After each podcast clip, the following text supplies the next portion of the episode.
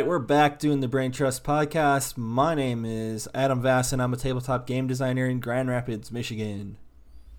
And I am Will Jobst. I was once a tabletop game designer, but I'm now trying out a new line of work in Toronto, Ontario, Canada, and we are live at Gen Con at the Indiana Convention Center, and we are right outside the doors, and you can come and see us for whatever you need.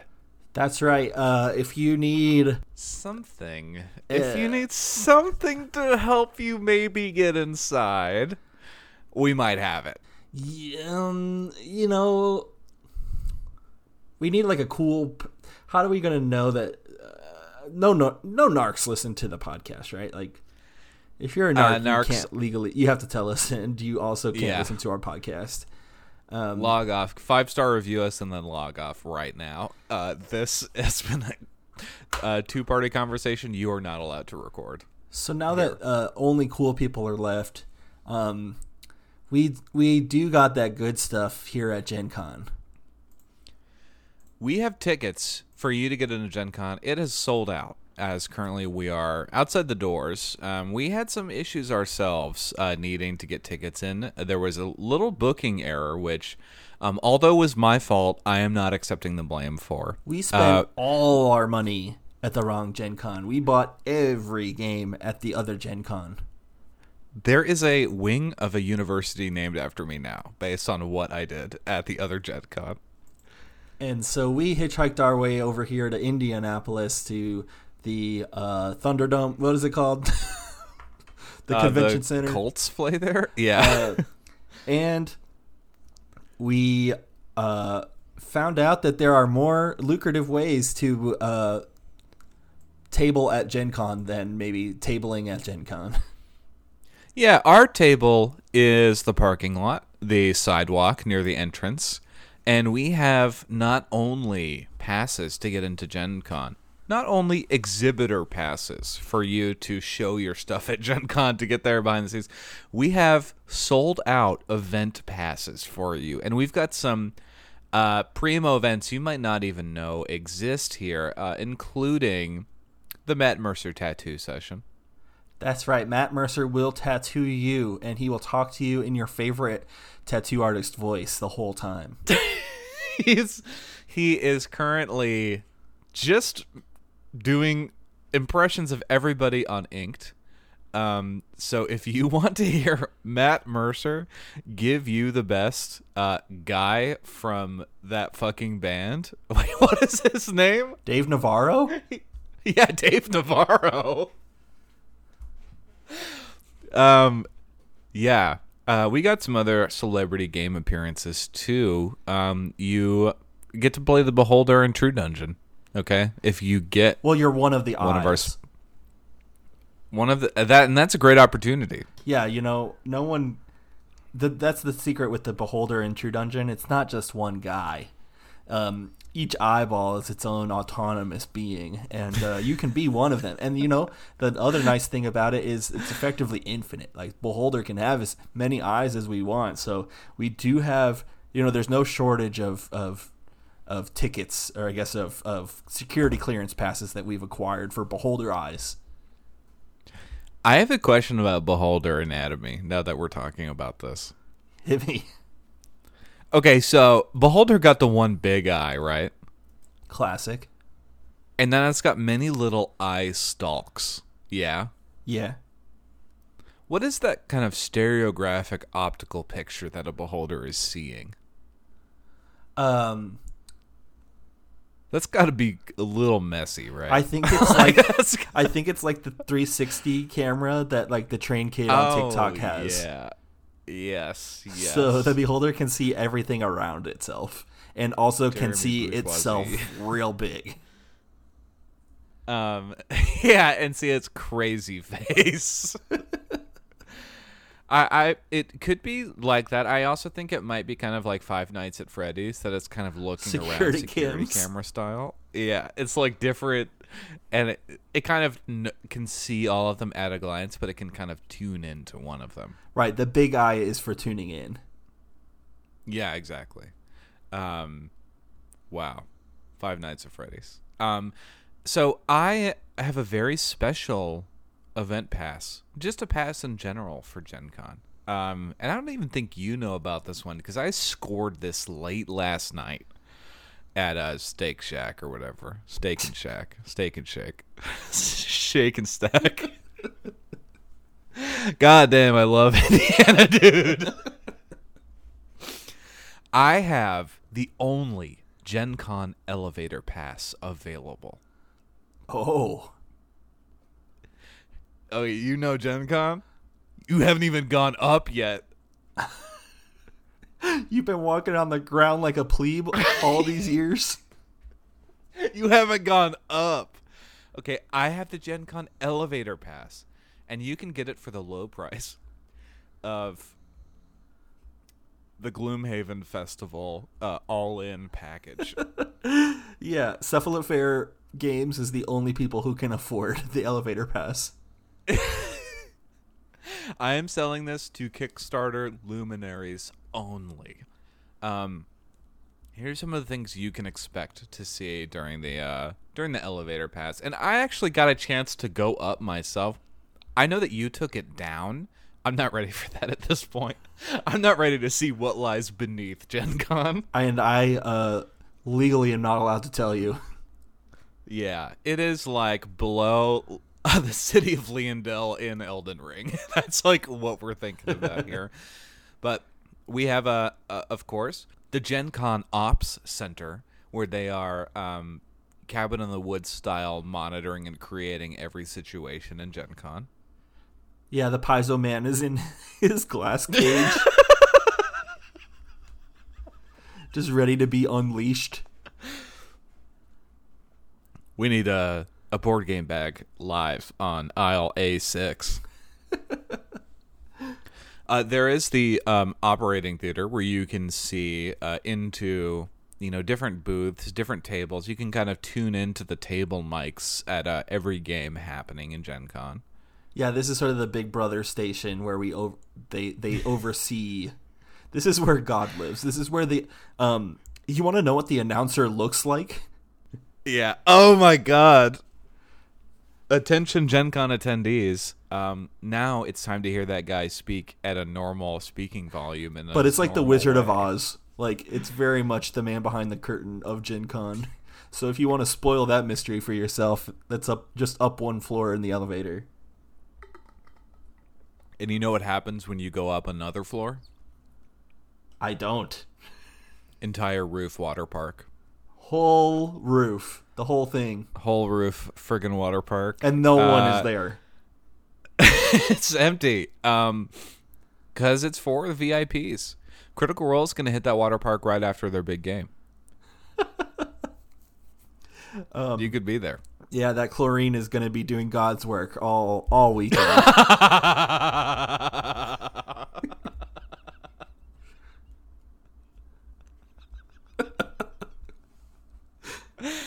Finally, we can chemically disinfect people at Gen Con. um, yeah. Okay, so we're gonna be outside here, um, kind of near the Bee Coffee area. We've got what you need. a ticket, need. if you need, if Don't- you need an event pass, Adam and I are wearing trench coats filled with little tickets. yeah, and just so we know that you're not a cop, um, don't forget the password. Uh, you gotta roll. You gotta So- roll uh zero zero on a D one hundred. Yep, that's how you do it, and you got to know which one that means. you have to correctly know. identify. We you have know to what correctly identify what a 100 is and what a what a zero is. Because Adam and I, we both know as game designers, we know, and it's never a question when we see it hit the table. Um, but while we're here, uh, we got some other game stuff to talk about. So how about we come back from a break and and bust this shit open? Love it. All right.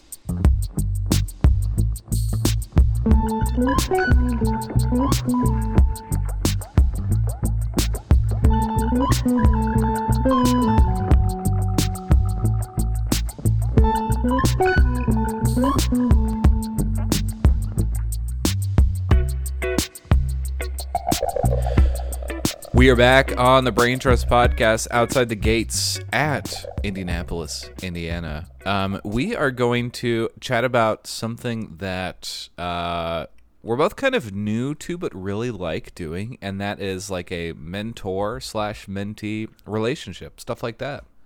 Yeah, uh, I think we present on this podcast a level of knowledge that we uh, uh, uh, claim to possess, each of us, and we want to It's pass clear, that right? knowledge on. we have something that you ostensibly want from us, and we can try.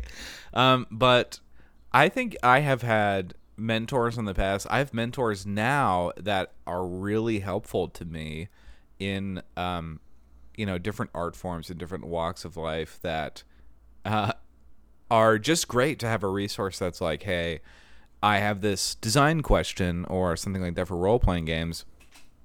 Um, what it like just to know that someone has had this problem before um it is so great to to do that and i think like to demystify a little bit of the mentor mentee relationship you can have this vibe with somebody who you are one day older than in your art journey or in your game design journey and it still be a fruitful thing. So don't think about it like old masters coming down and talking to um, young artists. Like it is a lot more like both people are getting a lot out of this relationship and it just has a at least one day you know like knowledge advance on the other person Yeah, we talk uh, somewhat frequently on the show about like the the three questions or the questions you can ask yourself as a game designer to maintain your intent and make sure your design meets the intention. But um, a lot of the time, I find when like just speaking with any degree of authority on a subject forces you to consider those things and like kind of ask yourself those questions before you can relay that to somebody. Um, so you learn about your process and your uh, proclivities and stuff in that relationship. Um, it's not. It is a two way street. Like by having someone ask you questions, sometimes there'll be questions that you like never have asked yourself or you never thought to even ask, and that is really enlightening. Um, but yeah, and I think there's always been a culture of this within the Brain Trust Discord, which is why it's my sort of comfort zone in the internet that like yeah, people are friends and talking about the movies that they like and all that shit, but there's also just like a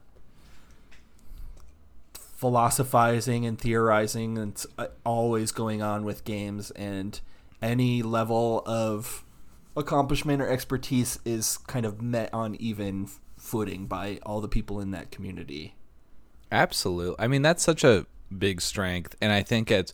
I just had a playtest with a bunch of um, Brain Trust members as well for Big Grave, and I just found that everyone was able to like give me extremely good advice in different ways, in their own way that only they could have delivered it, and it is just like you know, a t- like you said, a total flattening of that stuff where people have taste enough to know what they like, know what they don't like, and have thought deeply about those things and what they dig, and to bring that into that community where we can like take that position of like mentor for a moment or whatever um you know asking because we're both asking questions in there a lot. And we Yeah. don't know I everything mean, yeah, because there's Like- that, and you never will. Like that's not necessarily the goal either. Um, yeah so like there are no master game designers Right. i would say yeah, you're always learning the uh, industry and the kind of games in which you're communing with um, are ever changing. Like you're always going to be adapting and learning, and someone's always going to have some idea you never could have thought of that's going to inspire you. Um, so yeah, you're just go- as long as you keep that in mind and have that attitude that like to me the goal of creative work is to continue to learn like forever Uh, Yes. and this is a field in which that feels very known and um, active. Like that growth is happening exponentially, and there's so many conversations around it with other designers and with people who just play games and like any kind of level of involvement that um, keeps that really exciting and inspires me as a creative person. Yeah, it is really exciting and inspiring because of the multidisciplinary aspect and the amount that we can like exercise our own voices in such a thing. Um I don't know. Yeah, it is such an exciting medium. I don't think I think of that often enough. Yeah, even um, just recently was the IGDN Groundbreaker Awards ceremony that I was watching and in their Discord chatting with folks. And like, for the most part, I didn't know any of the people that were in there, um, not many of them at least, and was very cool to be like, I have not heard of this game, but it looks like my jam, or uh, people were just kind of vibing with one another and celebrating one another, and it was just like a kind of good energy to it. Um, that was innately inspiring too. And not only did I walk away with like, here's a list of games that I can check out that I hadn't heard of, but here's also a crop of game designers that I that people should be paying attention to because like there's innovation going on in these pockets that you might not be paying attention to. That's so great. Um yeah, I I love that. And that's a lot of like community as like group mentorship, but Yeah. you are about to start like a one-on-one kind of thing. Yeah, I actually, uh, truthfully, am not sure what this entails because it is a sort of curated uh, mentorship I applied to some time ago. Um, I said, you know, here's who I am, here's the stuff I like to make, and here's like what I think I can offer someone. And um, just as sort of cliff notes um, to anyone listening in case this is something that would benefit you is those things that i think i'm great at are um, one is product sourcing um, i think it i'm kind of known in our little pocket of industry as like someone who can make physical weird things like oh i know where to get scratch off tickets made. I know where to do Yeah. like cloth printing or whatever like because that's part of my work background with merch sourcing for the band and stuff um, that i'm pretty good at that. So that like physical production was something that i prioritized my knowledge of. Um, i work really well with i guess i would say abstract and auteur kind of themes and aesthetics um, things that are not your conventional fantasy setting. Um, obviously games like ether operations and necronautilus and all these sort of like gonzo worlds that i create um, i can wrap my head around those a lot better than for some reason a kind of more expected elven dwarven thing um, Yeah. so if you're yeah. making a weird game, I'm probably able to connect with you on a sort of philosophical level a little bit easier, and then help. you can get past all the small talk of the weird game and into Yeah. like yeah, yeah. think about yeah me trying to pitch it that one of my games to someone who only does fantasy stuff. It's going to be a lot harder than just pitching to an absolute freak because the freak's going to be like, we can, we know, like we're good. Um, so that sort of stuff, and then like, but lastly, I think tying theme and mechanics is something that I'm good at, and making like bespoke Yeah, systems that really emphasize what it is that you're trying to get a player to experience. So I give that bullet list to um, a Google Sheet. I actually can't remember off the top of my head what this call was from, and they paired me with someone who is making like an abstract, weird setting kind of game who's also a musician and like ha- so we have this common ground. We have this background history. So um, actually after this call after this recording i'm going to meet them for the first time and then nice. see what this entails. So this is the first definitely like formal mentorship or any kind of like uh, structured educational experience that i've been a part of um, beyond just like helping people on a whim or um, philosophizing in the voice text or anything like that Yeah, it'll be a lot like that. You know, there's a lot of strategies. I've done like three or four mentorships at this point, and I've been a mentee of others, and it's usually like they will you'll ask like hey what like design problems are you chewing on right now what is going on and they can just you know think of it like a music lesson in that like did you practice did you practice the thing we talked about okay no okay let's talk about that stuff or um, let's go into this new concept kind of thing i find that like music education is a good backbone for this kind of thing It's funny because I've never taken lessons, so I don't have that. Oh! I, I don't have that understanding. Whoa. Um. Yeah. Uh. Damn. I loved getting less getting lessoned at music. Um. but yeah, just like, you know, what is on your mind? What problems are you struggling with? Let's talk through them. Let's brainstorm that kind of stuff. Um. Because you're going to learn a lot about your own process, and it's going to solidify the things for you as the mentor that are important to your own practice and it's kind of like when I learn a new little thing about art and I go and tell you. It's mostly so I can like reify that information in my own head. Like, hey, there's this cool thing that I learned about. Check it out. Um, and yeah, you'll have this like clearer picture of who you are and what you do and what makes your work special. That you're getting that out of the mentor mentee relationship. yeah, I'm looking forward to doing it. I'm also looking forward to the sort of structured version, just to see and compare and contrast and how that is to the very loose sort of experience that I've had in the past, and just see if this is something. Yeah. um, we've talked about it in the past on the show, and like, I like being able to, um, you know, think out loud with people and kind of like uh, wax poetic about what it is that we do and why.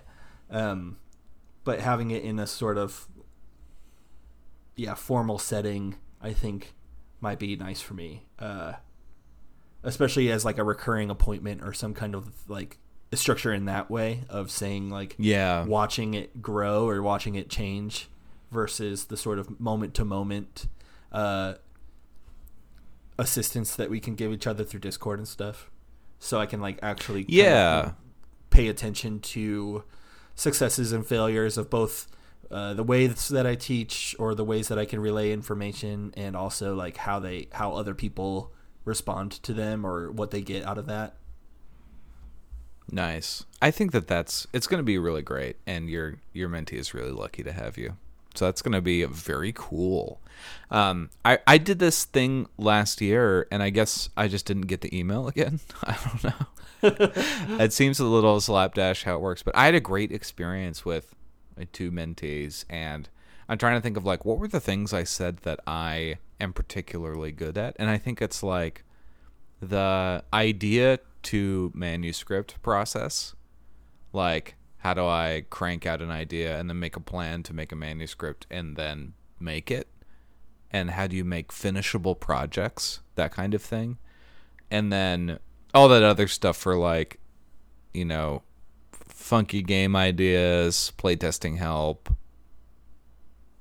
It sounds really boring when you break it down like that but um yeah because as like game designers and publishers we have to do everything and there are some things we definitely are goaded at but aren't very exciting like Oh yeah. sourcing products Yeah. like i would think that you're more instead of like saying the sourcing products is your specialty it's like you're able to think in this product minded way that you are holding the end product in your mind throughout the process in such a way that makes this very clear and incredible thing at the end that yeah, you that's a good point. had this anticipation of. Yeah, it's not and just a- sourcing it is one thing, Right. but it's like having the idea to do it and like why this for physical format for this game or what Yeah, which begets the other and yeah um that's a good point it's just like and that comes from you know like holding a record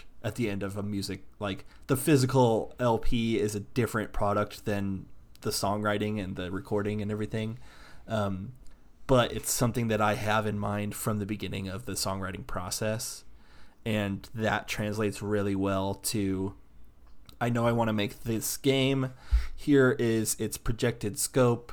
Here is its sort of plan for what it's going to look like and feel like to touch. And uh, whether that has implications to the game itself. Um, in something mm-hmm. like Scratch and Claw, like which is a, a, the scratch off ticket, like that's that game exists because of the format, and I wanted that experience of scratching to be part of play, and so like it's a like like a lot of things in role playing game or tabletop design, it's chicken and egg of like what is it your theme? Is it your mechanics? Is it your scope? Is it your budget?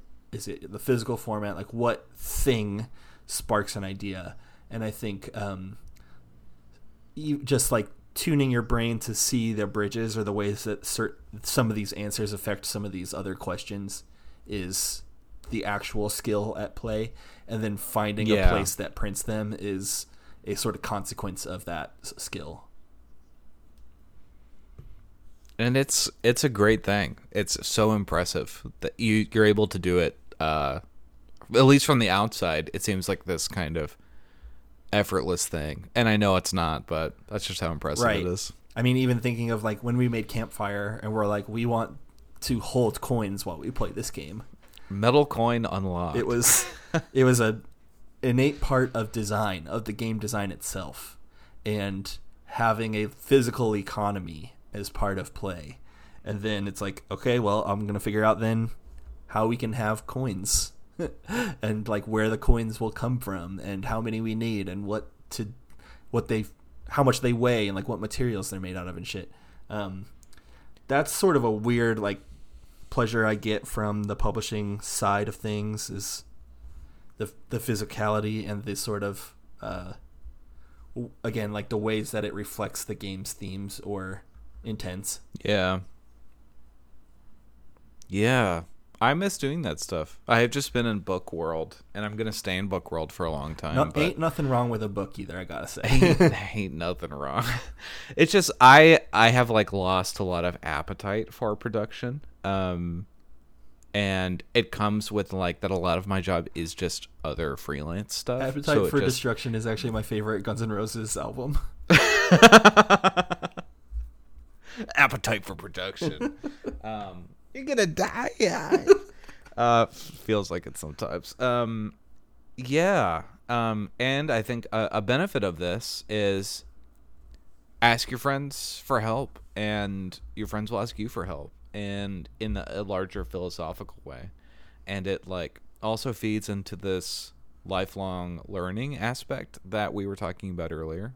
Um, that it's such a multidisciplinary art form making RPGs and making books in general that there's no ceiling to how far you can go. And we love solving the problems of game design and book design and product design and that itself is the pleasure for us. For sure. Um, but also having the thing at the end is great. And just having other travelers on that journey that either they are a couple steps ahead of you or a couple steps behind or whatever um, just connecting with those people and uh, helping each other. It's great. Get some more brains um, this episode would pair well with our collaboration uh, exploration. And just like this is this is how to work together separately. And then that episode we talk a little bit more about how to work together together uh, collaboratively. Yeah. And um, there's that's a two-way street too. It's like collaboration is also learning from the other person in a similar way to how education and mentorship is and then in that similar in the other direction like the way that you collaborate and how reduction of ego and uh, attention to methods of conversation and communication. Those are also going to be important for the way that you relay information to a mentee or mentor and how you yeah. just like get along in general. So, I think that one's in the queue, right? You said that one was d- not out yet. I can't remember. Uh, I think that one's out. Okay, well, listen to that episode and listen to this episode in like short succession, and then kind of like multiply the thoughts by each other. Yeah, and I think that this might be a shorter episode because we just hit the point so well. Um, Yeah. but yeah, maybe I can talk a little bit about Big Grave after a um. yeah, go for it. Yeah. Okay, we'll come back from break and talk about Big Grave.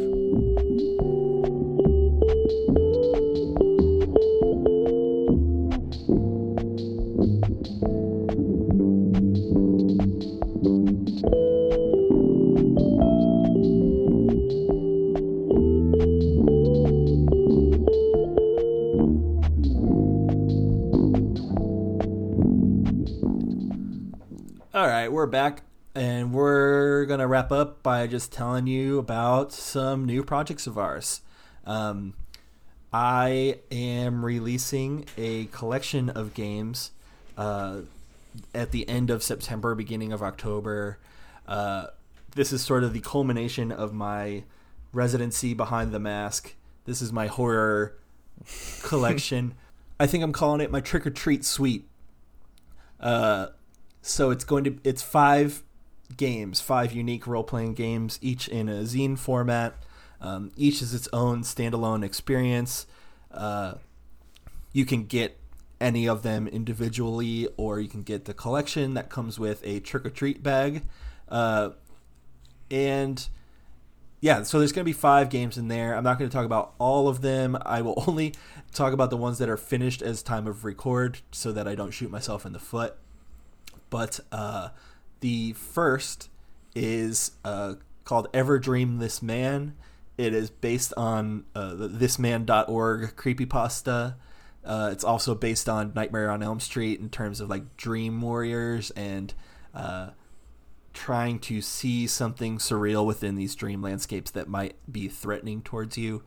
It is a hack of Contact by Jay Stroutman. So it, it involves making a playlist that will sort of flavor the dream worlds that you inhabit and using tarot cards to generate prompts and scenes and stuff. And over the course of play, all the players, which can be you can play solo, you can play up to six people, um, you will be drawing the features of the man that you see that's haunting your dreams over the course of play. And by the end, you will have a unique portrait of this being that exists in your nightmares.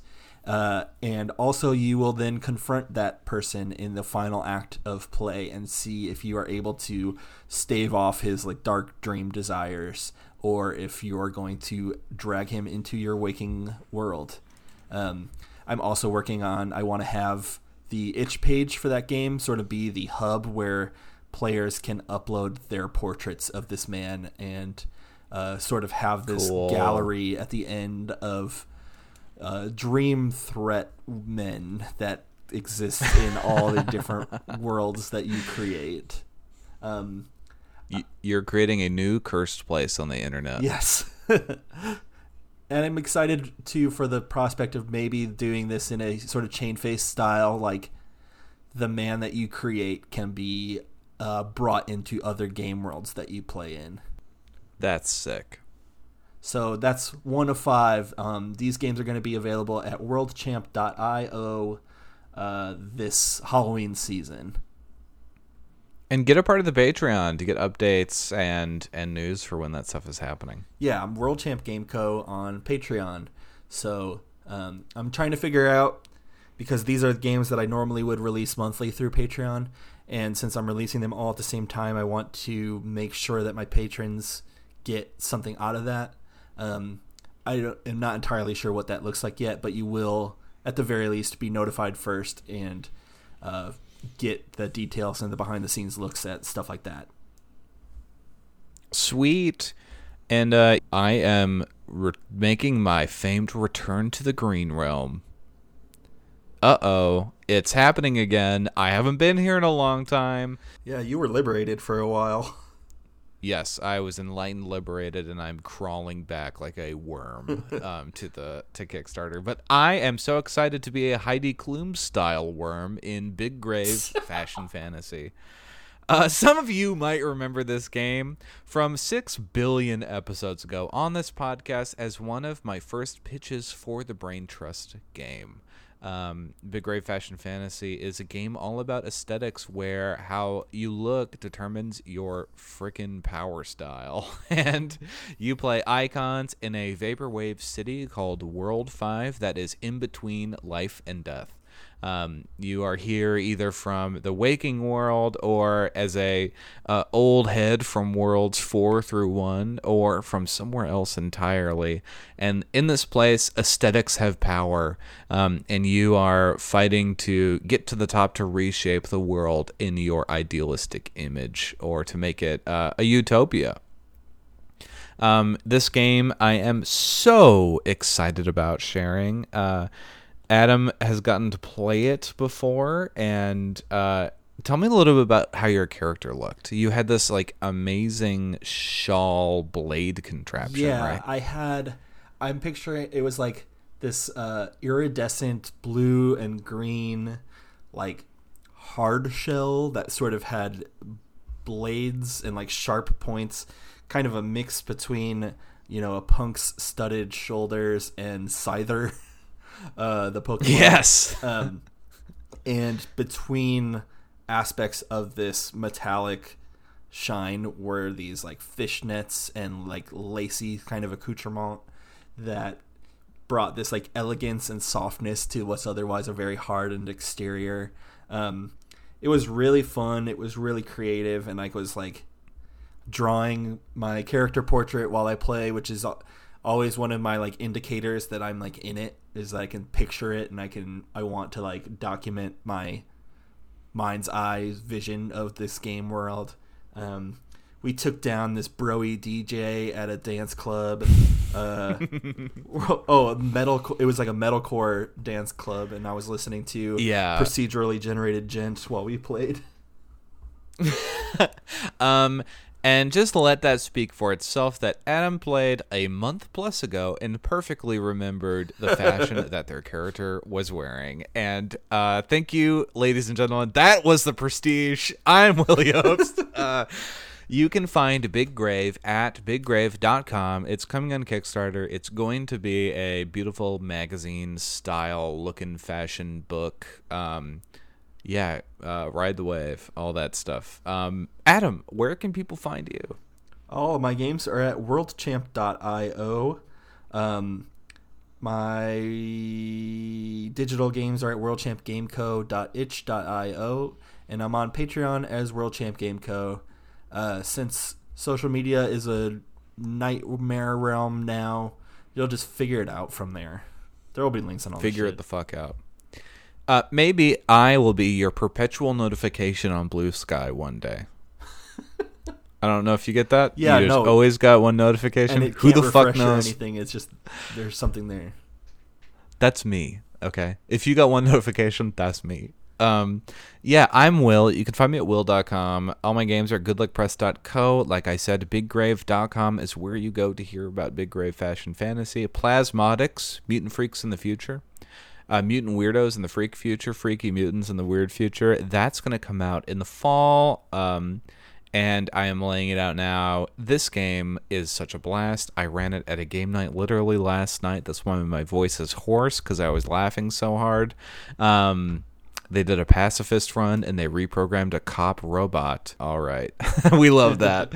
um, but this has been another episode of the Brain Trust podcast. Come hang out with us in the Brain Trust Discord where you can say GMBT and other stuff like that, including other phrases. Um, but uh, yeah, brain emoji, handshake emoji.